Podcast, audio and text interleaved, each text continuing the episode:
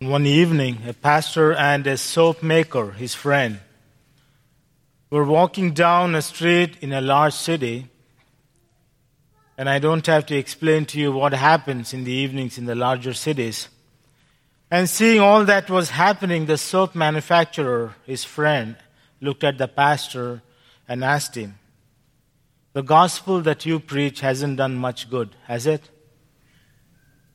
The pastor was quiet, he was silent, he didn't say a word. And they continued to walk down.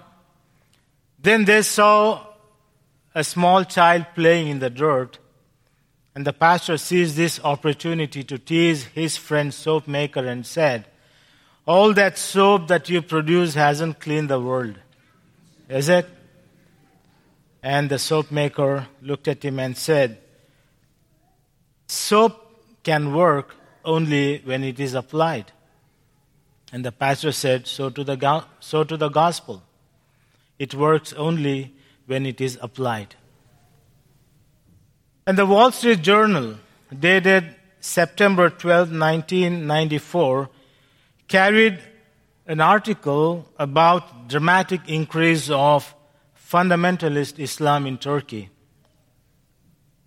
And they quoted a young Muslim Turk who made a statement. He said that in our view, religion is different from yours. For you, according to your rules, a religion counts only in the place you pray. But for us, religion is a way of life. I have no time at all, not one minute without my religion. And is it how the world today thinks of the Christians? And just imagine what would happen a year from now if all of us think that I have no time, not a one minute without Christ. The world would be a lot more better.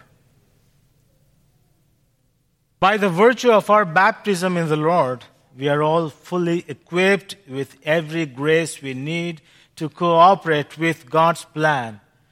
And our Lord provides us with the graces of the other sacraments throughout our lives to better ensure our own salvation and the salvation of the others. A Christian is the one who experiences personally the saving presence of Christ in life and gives witness to that saving presence of Christ in the world 24 7.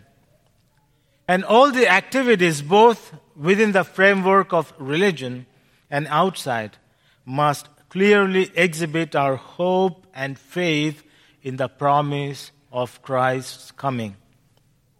The hopeful lives that we live in the world prefigure the fulfillment promised in Christ. And this is the hope that we experience and express in every Eucharist we celebrate and in the Eucharistic prayer we pray.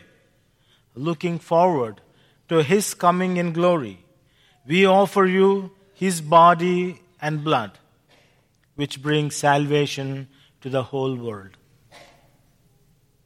Dear brothers and sisters, our hope is a motive for good conduct.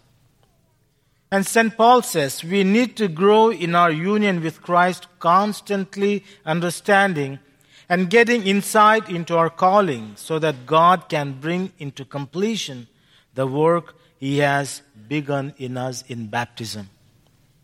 According to Paul, morality is the response of a man to God's invitation, which is lived out in Christ's body, the church. A true Christian is the one who lives in eager anticipation of the future. His or her life mirrors the belief that the plan of God is moving to a final consummation. And Paul is pleased with the spiritual progress and the maturity of the Philippian community. And he assures them that God the Father, who had given them the gifts of conversion, would continue to bring that good work to fruition. And he would complete his work at the day of Jesus Christ when Jesus would come in glory to judge the whole world, provided that the Philippians had done their part by approving what is excellent and remaining pure and blameless for the day of Christ, filled within the fruits of the righteousness. Baruch, in the first reading, asks the grieving Jerusalem to stand in the heights in order to see her scattered children coming home with God in the lead. He remind, this reminds all of us, like Israel in our exile, we have been led into or can be led into the captivity of sin. Hence, we are in need of restoration and conversion by the Word of God. The primary place the devil can hold us captives is our hearts. And therefore, the first way we ought to prepare and make smooth for the Lord is the path of our hearts. As the psalmist says, when you listen to his voice, do not harden your hearts. Our captivity begins in the heart and manifests itself in all that we do. The negative things we do make the paths of our hearts more crooked so that the God's grace finds it difficult to penetrate our hearts and repentance becomes difficult. In the Gospel, John the Baptist called people to repent as the way of preparing their hearts and lives for the Lord's visit.